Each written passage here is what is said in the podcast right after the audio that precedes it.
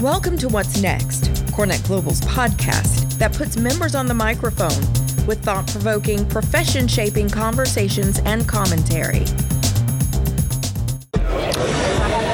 Hello from Chicago, another CoreNet Summit almost in the books. This is Stephen Brown with the International Well Building Institute. Uh, I've been with CoreNet for over 20 years, and I'm uh, pleasure to have two of my colleagues that are first timers at a CoreNet Summit today, uh, Jacqueline and Tori, who you'll meet a little bit later. Uh, just being in the conference has been fun just to hear the uh, new ideas, the new challenges, people reconnecting. Uh, one of the things that's interesting though to find out is there's a lot of people that still don't know a lot of the latest from Well, and uh, we want to give just a few examples uh, of that. Uh, right now, there's this big focus on uh, ESG reporting, people and planet goals, and sometimes we see people maybe focusing a little too much on the environment, which is great. Do not forget the health and well being of your people and employees and customers, because uh, both solutions together is really what makes things work. Uh, one of the things that uh, we're finding is sort of the, the pandemic has created a huge awareness of some good things. One is the environment does truly impact our health and well being. Second thing, people talk about indoor air quality like it's commonplace, which is a good thing. And because of that, the WELL standard has really helped offer roadmaps and strategies for people to find solutions to implement both short term and long term. Just to give you a flavor of the WELL growth adoption uh, before and uh, now, uh, before the pandemic, we had a little over 600 million square feet of real estate in a little over 60 countries engaged with WELL. Today, we have over 4.2 billion, that's with a B, square feet of real estate in 120 25 countries. Huge growth. There's a lot of reasons for that. Some of those reasons are everyone now is educated on indoor environments and how they uh, impact our health. The second thing is ESG reporting driving for human and social capital metrics and narratives. And Well is really providing a great roadmap and strategies for people to sort of answer that question where do I start? That's backed by research and science to help organizations get started. The other thing is all the ESG alignments of Well. Just a few examples. We uh, support and are aligned with the UN Sustainable Development Goals. Uh, we are aligned with GRESB, GRI, and of course all the other green certifications that are out there. So when you use well across your entire organization, you actually add more narratives and metrics to already reportable uh, organizations that you may be using. Uh, just a couple quick examples of what's happening uh, in the marketplace. Uh, right now, we have developed uh, a lot more than just certification as the choice. Uh, during the pandemic, what we learned was the full well building standard is the most robust and most rigorous standard out there, and it can be a larger lift for your teams doing it from start to finish. So, what we decided is there's so many great strategies and features within Well, let's take them into smaller bites, and that's where our ratings were developed. Uh, you may have heard about the health safety rating that's out there, which was really a smaller subset of features that just focus on policies and building operations around health and safety. But you can achieve that in a two to three month period, and it sort of starts your well journey. Uh, same thing with new ratings coming out, like the health equity rating, performance rating. These are smaller bites of the full well standard to give those short term opportunities to uh, to achieve and, and report out on your achievements in ESG. Uh, some examples of clients that started their well journey with the health safety rating, like Standard Chartered Bank, J.P. Morgan, Citi, who then, uh, after they achieved that, had a nice successful win. Then they upgraded to our Well at Scale subscription model, which is the most cost-effective and efficient way to apply all well strategies globally for both existing buildings and new buildings. Uh, some other examples are like LinkedIn, who signed up for a Well at Scale subscription and then decided to achieve the health safety rating after that subscription. Uh, and then EY, most recently, uh, also signed up for Well at Scale subscription, and their first Well milestones that they went for was getting three offices across the U.S. fully certified. Um, so there's a lot of ways to start and uh, go on your journey with Well, and the Well at Scale subscription model gives you that flexibility that we'd love to share more uh, when you're ready to find out. Uh, but what I'd like to do now is just pass it over to Tori, uh, again, one of our first CoreNet visitors who came from Australia and I'll let her tell you the rest of the story.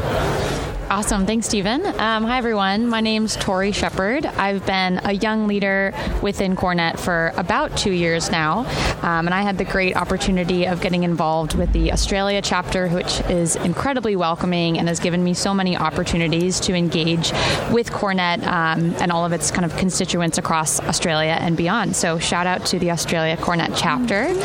Um, some of the ways that I have gotten involved, I was nominated as one of three young leaders to deliver Red Talk at the Australia Summit, which was supposed to be in 2021, but because of COVID was postponed to March of 2022. So I delivered um, a presentation on healthy, resilient workplaces in light of COVID and climate change, which did win um, as the top CoreNet Red Talk in Australia, which was super exciting for me and just a great opportunity for um, my public speaking expertise and just to get in front of so many new people and, and make connections there. I also have gotten involved with CoreNet in Australia, leading well tours of projects um, with members involved in CoreNet. So that's been a great way to really showcase how well works in practice for people who are newer to the well programs. Um, and very excitingly, I was selected as the Young Leader of the Year for Australia. So I'm representing here today um, and looking forward to seeing all the other global young leaders um, tonight at the reception. In terms of my role at IWBI, I'm a technical account manager, so I work with well at scale clients around the globe. I'm also the lead for hospitality and co working. And what we've really seen is that these client facing sectors have really boomed with their engagement with Well as a result of the pandemic. I led an advisory for hotels and resorts in 2020, which directly informed the development of the Well Health Safety Rating. We also led other advisories at IWBI, including one on sports and entertainment. So that program was really intended to be feasible and applicable to those um, sectors that needed the solutions the most during the pandemic. Uh, to put this into perspective, before the pandemic, I would say we had a few dozen hotels pursuing well.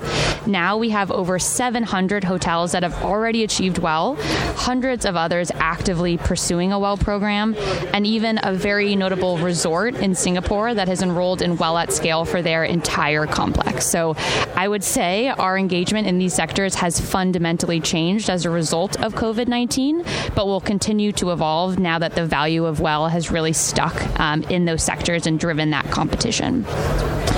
Um, I'll also speak just to some updates that we've seen in Australia over the past couple of years. Uh, we now see over 30% of commercial office space in Australia engaging with well, um, which really shows uh, it leads into specifically the GRESB results, as we've seen Oceania leading the way globally for, for GRESB over the past 12 years in a row. Um, and when you look at the sector leaders, 80% of those actually use well. Um, and that's because those market leaders see see those trends and incorporate critical ESG initiatives before their peers. So we know that GRESB is a relative um, point system rather than an absolute. So those sector leaders are actually, even if they increase their initiatives, they might bump their scores from 90 to 94, but when they're benchmarked against their peers, they could drop if they're not pursuing the initiatives that their peers are.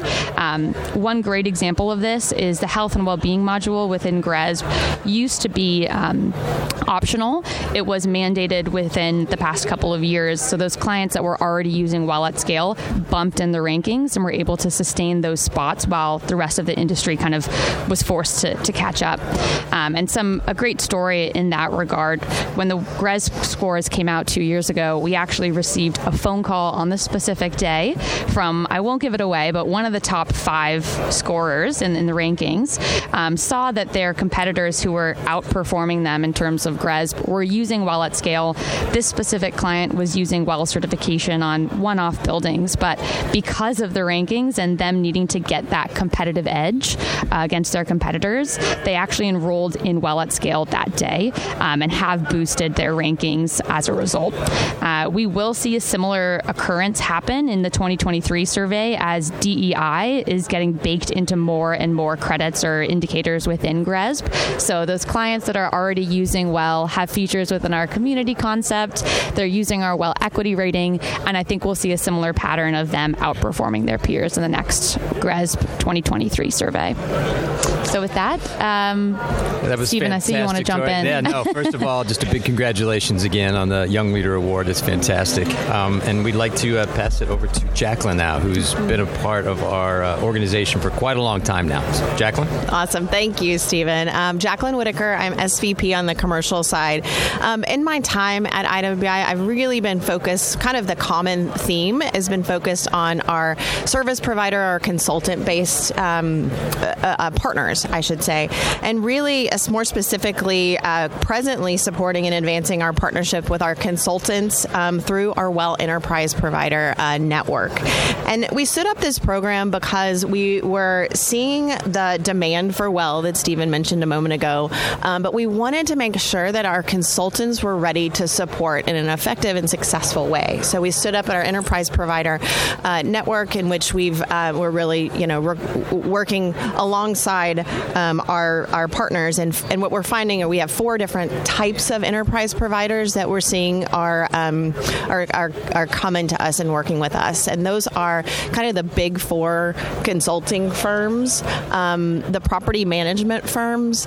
Uh, we've got um, global design firms, and then finally um, the smaller, more boutique regional uh, enterprise providers. We're working closely with a lot, with a lot of them, um, and the the Well Enterprise Provider, or we call it Well EP, because we like a lot of acronyms around IWI, but um, it's our approach to double down our streamlining, the streamlining on our support of the implementation of Well at Scale, but also it to support in those sales conversations. We want to, you know, we've we've made a huge commitment to to supporting on co-selling uh, partnership with our closest black belt consultants, um, and we're doing this through training. We are we've committed. We know that training on Well at Scale is hugely important. Um, we have got we've developed resources and tools to make consultants' lives life easier. Um, we've got uh, we're standing up streamlined communications as well as technical support I mentioned, and then finally, and probably the most important is um, concierge ESG reporting support um, for our, our, our, black belt consultants. Um, so speaking of training, we have been busy hosting half day trainings around the world. Um, so many of you may have actually participated either in um, where did we start? Amsterdam. We, we hosted a training, a well at scale tra- training in Singapore, in London, in New York, and then finally next week to round out the year, we have um, a, a, training in Sydney on November 10th. So join us if you're you're in the in the area.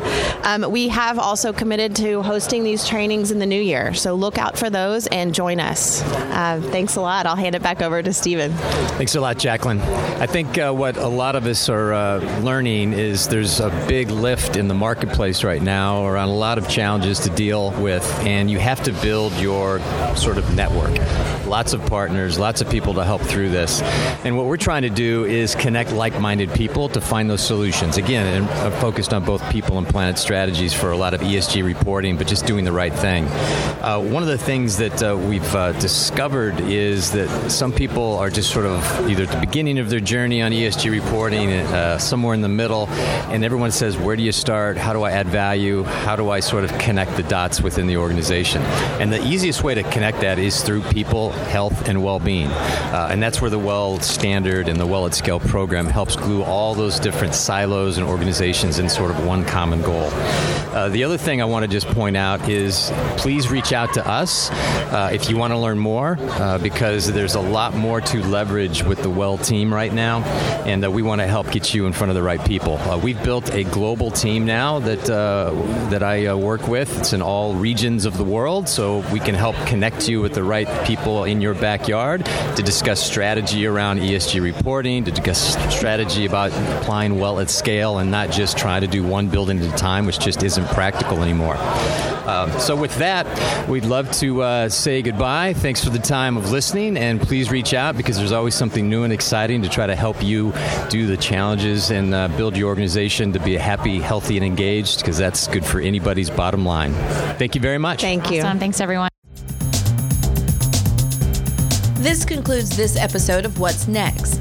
Want to record a podcast of your own? Have an idea or point of view you'd like to share?